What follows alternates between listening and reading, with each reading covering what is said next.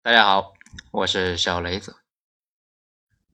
枪炮、铁路、硅谷、大湾区，技术和商业是如何一起进步的？文章来自于微信公众号“九编”，作者二号头目，发表于二零二二年十二月九日。任何技术的进步呢，都有两个问题需要解决。谁投资，谁购买，就跟建房子似的。最重要的问题呢，就是盖楼的时候啊，谁花钱，修好了之后卖给谁。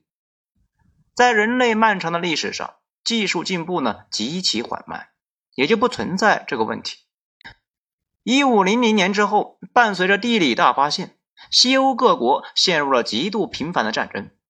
这个背景之下，为了自保。各国呢开始使劲的研发新技术来打破平衡。文一教授认为啊，那个时候最重要的两个主题，直接导致了近代科学的诞生：火药爆炸冲击力和地球引力作用下的炮弹飞行轨迹如何计算，以及火药爆炸背后的化学原理。毕竟呢，懂了背后的原理，才能够研究出来更好的火药。在跟敌国打仗的时候呢，能够将敌人彻底炸翻。弹道计算这个问题让各国投入巨大资源，养着大量脱产学者去研究。比如意大利的伽利略，他作为威尼斯兵工厂的科技顾问，一直都在做呢悬赏研究，也就是呢政府碰上难题，出了一个赏格，他搞研究呢赚外快。现代力学最早呢，在他那里啊就有了突破。后来英国接替大航海霸主的地位，于是啊开始以国家形式资助基础理论研究。现代意义上的大学呢就出现了，大学和研究院里面出现了牛顿这样的天才，力学那有了进一步的突破。当时欧洲各国呢面对的另外一个问题是如何啊把大炮射得更远。这就需要研究火药的原理。最早是一群炼金术师在折腾，直到呢拉瓦锡这样的天才出现，近代化学的大门才被踢开。养活那么多脱产学者，并且啊这些研发需要大量的经费，怎么办呢？只能够是通过商贸来筹集军费。所以啊，西方走上了一条新的路线：军人为商业开拓市场。商人呢为军人筹集资金。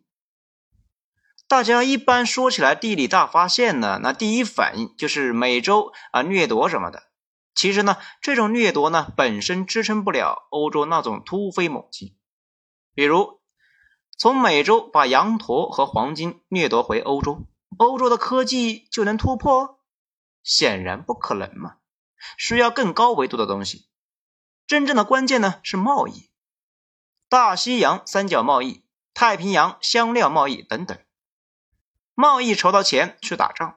为了升级武库呢，科技不断被提升，升级的科技呢又可以去大清和奥斯曼帝国寻找更大的市场。也就是说啊，这个时候的科研由政府投资啊，比如政府呢资助大学研究力学和化学，政府购买研究成果。大学呢研究出成果，第一时间用在各国的军舰上。此外，那还有其他研究，比如英国人呢，当时最重要的一件事情，就是在全世界的找土地种植经济作物啊，类似于烟草、鸦片、茶叶什么的。这件事啊，直接导致生物学迎来大发展。大家还记得吗？达尔文搞出他那个跨时代巨著《物种起源》，起因呢是他跟着皇家海军去海外考察，考察的过程中啊收集了大量资料。这为啥海军要带着一个生物学家呢？因为英国的海军呢最重要的职责就是在海外啊寻找适合种植经济作物的土地，比如他们在东南亚找到了适合呃种植橡胶的土地。在印度呢，种植茶叶；在孟加拉种鸦片。英国很务实的，后来呢，很少为宗教这么蠢的目的呢去打仗啊，这个事啊以前没少干过。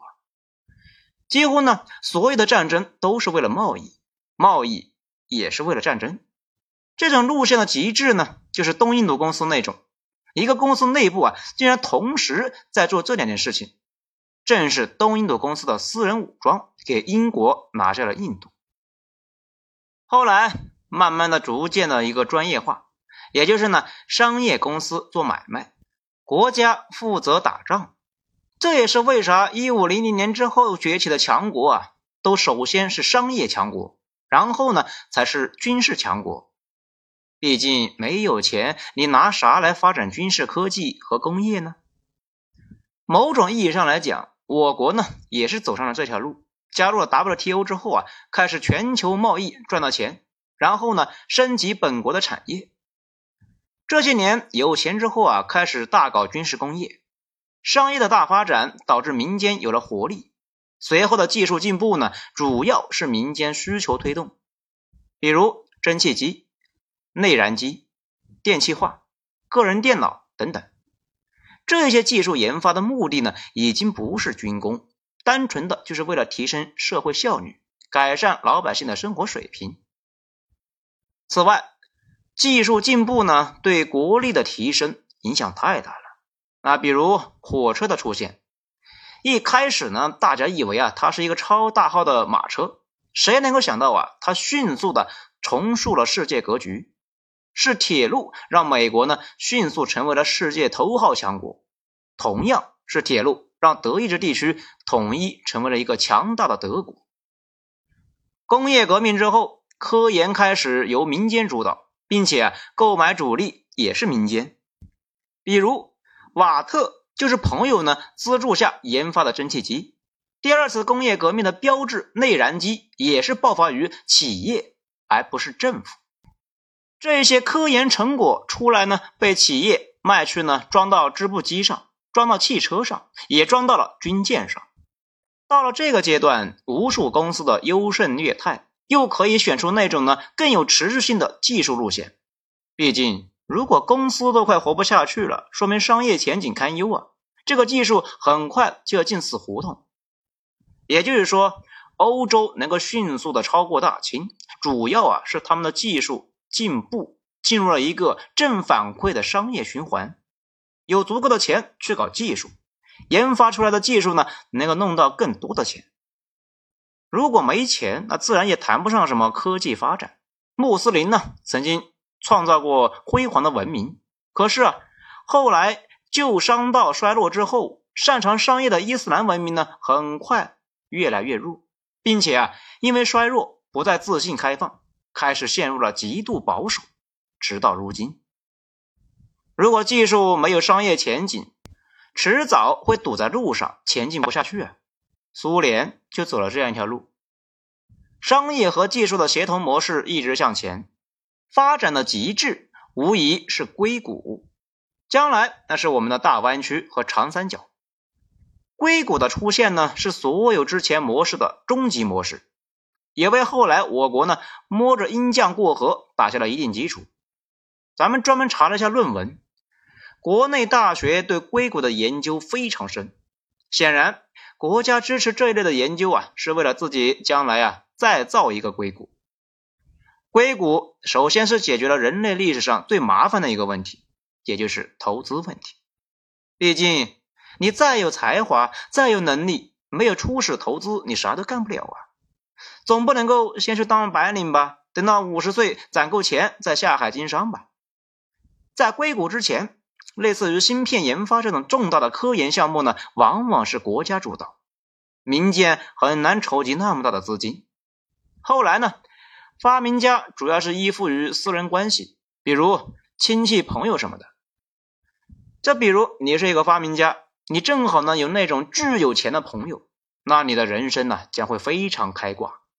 爱迪生就是这样的一个幸运好同志啊，傍上了摩根家族的大腿，正好呢小摩根笼罩在自己亲爹的阴影之下，想干出点大事来呀，所以呢近乎偏执的是支持爱迪生。这才有了后来的在电力方面的突破。作为反面教材，那个特斯拉呢，就是因为太孤僻啊，缺乏有钱的朋友。尽管是那个时代呢最伟大的技术天才，最后竟然贫病交加而死。而在硅谷，风险投资就变成了一个行业，年纪轻轻的天才头脑们就能够获得天量资金去实现自己的想法。盖茨，还有英特尔的那些创始人，英伟达的黄仁勋，那都是这样过来的。从这个时候起，投资从爱好变成了职业。随后呢，规模越来越大，养老金和主权基金呢，也就变成了风投，开始啊推动科技向未来发展。这里多说一句啊，养老金呢对世界的影响越来越大，我国起步太晚，现在执行的是一种量入为出的模式。你交的养老金啊，并不是存起来啊将来用，而是呢直接给现在的老人给发了。等你老了之后呢，那个时候的年轻人再养你。现在国家正在向美国那种模式过渡，把养老金投资出去，投资那些呢最有前景的公司，这样公司啊有了发展资金，养老金也能够实现不断的升值。你可能就纳闷了，这么办合适吗？会不会养老金被割韭菜呢？嗯，风险确实有，不过呢。趋势啊也很明显，用养老金去资助最有潜力的企业家，企业家呢赚了钱之后反哺养老金。我国养老金呢也在跟美国似的逐步的入市，去投资最有潜力的公司，这样呢才有可持续的一个前景。从那以后啊，风投和高科技联系在了一起，半导体、生物技术、个人 PC、互联网、人工智能。风投成为了技术变革的主要推动力。此外，在硅谷呢，另外一个问题是之前啊从没想到的，就是那些巨头们的纠缠进化。比如最早的 IBM 把微软的操作系统啊和英特尔的微处理器塞进了第一台 IBM PC 之后呢，他们两个就形成了一个战略同盟。从那个时候起，操作系统等应用软件呢越做越大。越来越慢，如果不更新计算机的硬件，可能很多新软件呢就无法运用。这也就意味着每次新的操作系统发布之后呢，都将带来硬件厂商的新一轮的利好。英特尔不断研发出更加高速的处理器芯片，更快的芯片，那也就能够给更多更复杂的应用提供了可能性。软件呢越来越复杂，需要更大的存储。更强大的芯片，就刺激芯片公司呢不断的挖掘，软件硬件的纠缠进化呢一发不可收拾。在他们两个的共同推动之下，有了现在我们见到的全球 PC 市场。他俩也牢牢把控着这个市场的高端生态位。大家可能不知道，早期的英特尔的微处理器呢是不如摩托罗拉的，正是它和微软的联盟。导致摩托罗拉呢就越来越边缘化。当然了，微软和英特尔的联盟并不是孤立，后来那还有 ARM 加 iOS，也就是呢 ARM 与苹果的协同，和 ARM 加 Android，也就是呢 ARM 与谷歌的协同，奠定了现在的手机市场格局。同理，还有英伟达，运行在 Windows 上的游戏呢越来越大。传统 CPU 啊，那越来越吃力啊，只好把图形处理这一块呢分离出来，成为了一个单独的板块。这个板块如今那也是越来越大，并且正在深入改变人工智能乃至战争的发展态势。因为战场上的无人机和坦克里面都塞入了显卡，用来做图形识别处理。此外，硅谷最大的优势呢就是人才。一方面，他们的高工资能够吸引全世界顶级人才去那里工作。比如，英特尔的创始人格鲁夫是匈牙利人，乔布斯生父呢是叙利亚移民，谷歌布林莱来自于苏联的一个犹太家庭，英伟达的黄仁勋呢和现在的 AMD 的苏姿丰都在中国台湾出生。而对极紫外线光刻机做出决定性作用的林本坚是出生在越南的中国台湾人。马斯克是南非人。另一方面，一个公司呢培养出来的顶级高手啊，离职之后可能很快就搞出另外一个巨头，最终呢形成产业集群。比如早期的硅谷大佬呢，很多都在那个仙童干过。英特尔的创始人就是从仙童出来的，AMD 的创始人又是呢从英特尔出来的。后来的英伟达和黄仁勋也在 AMD 干过。再比如芯片领域的神，也就是那个吉姆凯勒，在 EDC 的时候呢，就是阿尔法芯片的主设计师。我们的超级计算机太湖之光用的芯片呢，就是基于这个。后来又去了苹果，开发出来著名的 A 系列芯片，苹果也成为了一家芯片公司。